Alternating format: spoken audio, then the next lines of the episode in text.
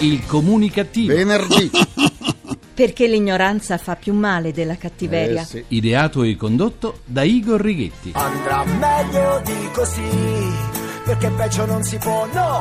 Neanche Andrà meglio di così. Che non avrò un lavoro. Buona comunicazione Italia, paese in cui secondo quanto rilevato dall'Inps le domande di disoccupazione sono aumentate del 27% nei primi nove mesi di quest'anno, dal vostro comunicativo di fiducia Igor Righetti. Bentornati, bentornati alla nostra terapia radiofonica di gruppo Fuori dal Coro numero 2158, dodicesima edizione Siore e Siori. Durante un concerto dei Pua a Belluno, un acuto di Roby Facchinetti ha fatto staccare una lampadina dal lampadario situato nella sala. La lampadina è terminata sulla testa di uno spettatore che è stato subito soccorso. Senz'altro l'incidente è accaduto allo spettatore, quantomeno curioso, ma sarà vero che sull'episodio della lampadina qualcuno vorrebbe fare luce? È un grande mistero, sì. Sono sempre di più gli italiani che lasciano l'Italia per andare in luoghi dove con la loro pensione possono vivere con più agi che non nel nostro paese.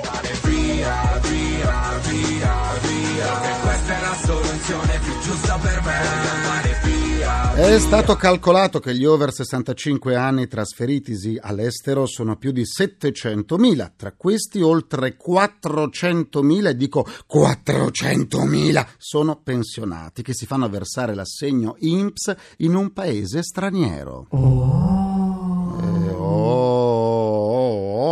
oh, sì. Vivere con meno di 1000 euro al mese in Italia significa fare sacrifici enormi, mentre in alcuni paesi in via di sviluppo con questa cifra si può vivere in modo agiato senza farsi mancare un fichetto secco. Tra i paesi preferiti figurano i Caraibi, Messico, Panama, Costa Rica ed Ecuador. Per ottenere un permesso di soggiorno permanente in questi luoghi non è difficile, basta dimostrare di avere un reddito oltre una certa cifra, che in genere si aggira intorno ai 1000 euro mensili. Oltre all'America Latina, i pensionati italiani in fuga si orientano verso la Tunisia e il Marocco. I più intrepidi raggiungono la Thailandia, ma qui il reddito richiesto corrisponde a circa 1500 euro mensili, pagati in Italia ma tassati all'estero dunque. E il fenomeno dell'emigrazione nella terza età continua a salire. Salirò, salirò. Il nostro è un paese in cui più di un terzo della popolazione è costituito da anziani, ma non è un luogo a loro favorevole. Secondo l'ONU, l'Italia è al 27 posto nella classifica dei paesi dove gli over 65 vivono meglio. 27 posto. In testa a questa classifica ci sono Svezia, Norvegia e Germania. In ottava posizione ci sono gli Stati Uniti e al tredicesimo posto il Regno Unito. Nonostante la classifica negativa, l'Italia è uno dei paesi più longevi al mondo, con una durata media della vita di 85 anni. Il guaio è che quando si va in pensione non si conta più nulla, non si decide più niente se non rifiutare di fare la babysitter a tempo pieno in famiglia o la paghetta da dare a figli e nipoti. Ma non soltanto, una volta usciti dalla vita attiva, gli anziani non vengono più considerati, ma il fatto di poter contare su un vitalizio suscita gelosia in chi si affanna per portare a casa, e sentite come si affanna per portare a casa una sia pur minima paga. Anziani privilegiati dunque, eppure invidiati. Io scappo a Santo Domingo. Io scappo a Santo Domingo. E scappano a Santo Domingo. Il mercato, si sa, controlla e registra ogni nostro acquisto, che può essere un tablet, un paio di scarpe o una busta di insalata già lavata e tagliata. Anche le nostre abitudini vengono osservate e catalogate. Nulla di noi può sfuggire all'immenso occhio del grande fratello. Nulla. Ma non questo grande fratello, e su! E così, ecco arrivare nuove statistiche sulle nostre abitudini. Questa volta riguardano i nostri amici a quattro zampe, i cani. Ed ecco la rivelazione, che poi tanto rivelazione non è, dato che è sotto gli occhi di tutti. Agli italiani si è rimpicciolito il cane. Gli oltre 7 milioni di esemplari che vivono sul nostro territorio hanno la taglia ridotta, sono bonsai. Ecco, a farne le spese sono i cani più grandi, come i Rottweiler, sostituiti dal molto più piccolo ma non meno aggressivo Jack Russell, senza parlare poi del Chihuahua, sempre più diffuso e coccolato, forse perché fa tanta tenerezza, piccolo com'è, tanto piccolo da non aver posto per gli occhi che trovano il loro spazio fuori dalle orbite, ma non sembra essere stata la crisi economica a far ridurre la taglia dei cani ospitati nelle nostre case. No, è vero, un cane grande mangia molto di più di uno piccolo, ma i produttori di alimenti per animali affermano che gli acquisti si orientano sempre di più verso le confezioni di cibo più costose. Questione di spazio allora. Nelle abitazioni si convive con più facilità se il cane è di taglia piccola, mentre quelli più grandi vivono in campagna o nelle ville, dove la loro funzione è anche quella di difesa. Ma non sono soltanto i cani bonsai a convivere con noi, anche quelli più grandi, ma giocherelloni o pubblicizzati dal cinema o dalla tv trovano l'habitat ideale in un appartamento. Così è stato per il Dalmata dopo il film La carica dei 101 e poi del Cocker a seguito di Lily e il vagabondo e quindi Labrador dopo lo spot che lo vedeva controllare la carta igienica. Di pari passo con la vita dell'uomo, anche quella del cane si è allungata e quelli di taglia piccola sono i più longevi, ma hanno un limite. Sì, soffrono di solitudine. Così, mentre un cane di grande taglia fa compagnia all'uomo, nel caso di un cane piccolo è l'uomo a dover fare compagnia al cane. Io canto una canzone che parla del mio cane, mi salta sopra il letto, poi mi guarda con affetto. Se mangio un po' di pane, abbaia come un cane, ne vuole un pezzettino. Cambiamo argomento. In natura tutto ha un termine e così è anche per gli oggetti di consumo che vengono immessi sul mercato con una scadenza nel loro DNA, in modo da poter tenere sempre alta la richiesta. Al momento della sua produzione la merce ha una determinata prospettiva di vita e questo vale per le auto come per gli abiti, per le abitazioni come per gli elettrodomestici. Singolare sotto gli occhi delle donne è il fenomeno delle calze di nylon, che apparse sul mercato nei primi anni 40, subito dopo la guerra mondiale, erano indistruttibili, realizzate con la stessa fibra dei paracadute. Piano piano però venne modificata la composizione del materiale e le calze cominciarono a smagliarsi, diminuendo sempre di più la loro resistenza. Può esistere una forma più alta di coraggio. Direi proprio di no. Ed è per questa scadenza dei prodotti che, nonostante la crisi economica, le fabbriche continuano a sfornare nuove produzioni in sostituzione di quelle finite, spente, non più funzionanti. La programmazione della fine è facilissima in qualsiasi apparecchio elettronico. Basta inserire un comando nel software. Dopo un certo numero di utilizzi, gli oggetti si guastano e per lo più ripararli costa molto di più che acquistarli nuovi.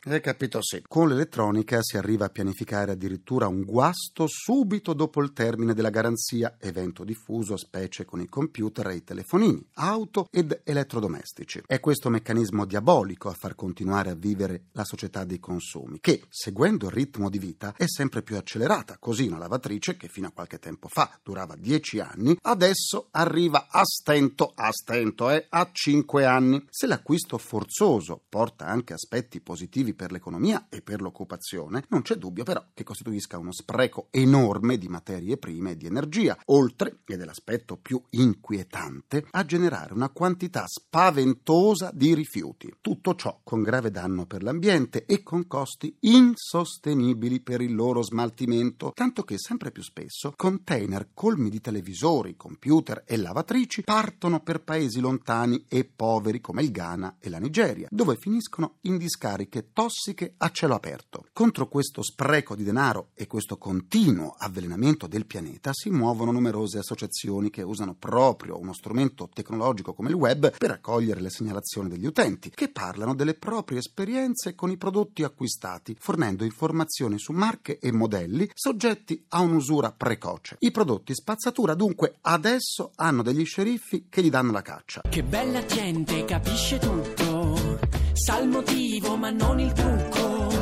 ha pistole con proiettili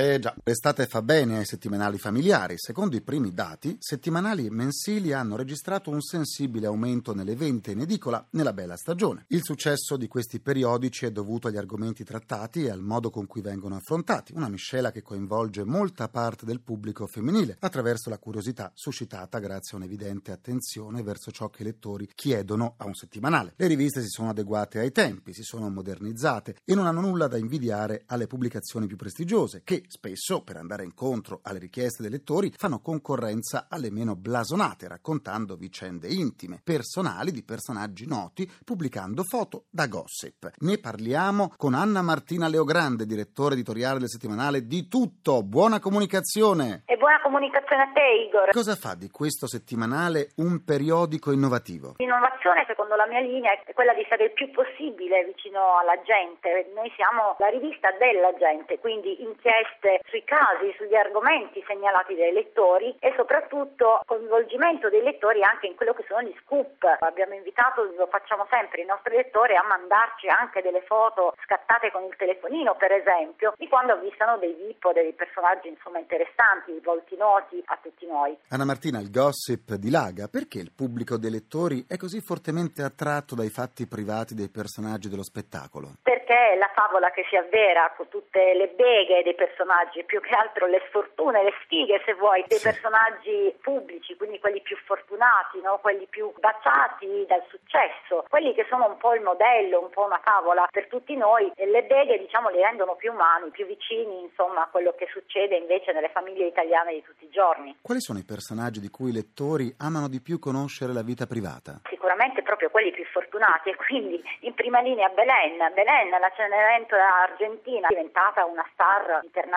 sicuramente una delle più pagate qui in Italia e poi per esempio Michelle, anche lei ragazzina prodigio a 18 anni, dai 18 anni in poi e la favola si corona con un secondo matrimonio importante, quello con Tommaso Trussardi e quindi sicuramente sono queste due le interpreti più amate. I settimanali di gossip negli Stati Uniti non sono considerati inferiori a livello culturale ai settimanali di economia o di politica. Perché in Italia si ha una convinzione diversa? L'Italia è sempre un paese con una presenza non invadente, sicuramente invasiva, anche quella del Vaticano.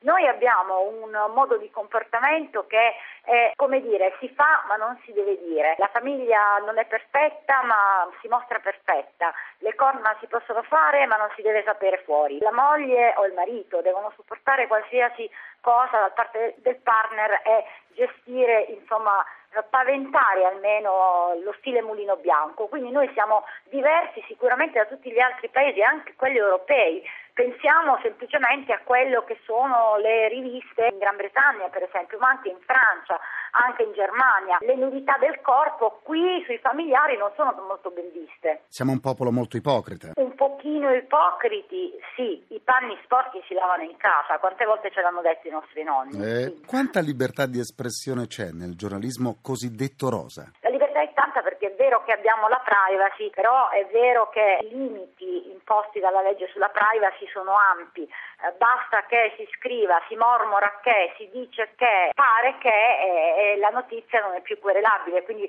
puoi capire bene che si può dire, si può scrivere di tutto. no? È proprio il caso di dirlo, di tutto. Esatto. Grazie ad Anna Martina Leogrande, direttore editoriale del settimanale Di Tutto e buona comunicazione. Buona comunicazione a tutti voi. Sarò una vipera.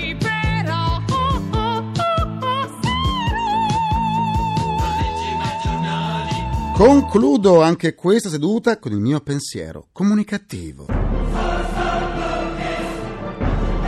Il marito di una delle Pussy Riot, condannate a due anni di prigione per una manifestazione anti-Putin nella cattedrale di Mosca, ha dichiarato che sua moglie è stata destinata a un campo di lavoro in Siberia. È o non è il caso di dire che per la Pussy Riot questi due anni di prigionia saranno proprio due anni al fresco? più al fresco di così. Ringrazio i miei implacabili complici Vittorio Lapi, Valtrighetti, Carapagliai. Un ringraziamento a Francesco Arcuri. Alla console tra gli immancabili. Ma dove sono i folletti? Sono andati via prima perché avevano un convegno sugli incendi nei boschi. Ma roba da matti. Evasione fiscale, voi ci siete? Ah, le nostre due mascotte evasione fiscale non mancano mai e sono insieme a Marco Mascia. La terapia radiofonica quotidiana del comunicativo tornerà lunedì, sempre alle 14.44, minuti primi, secondi, a nessuno.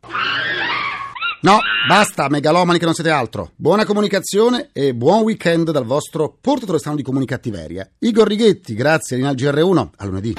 Il comunicativo.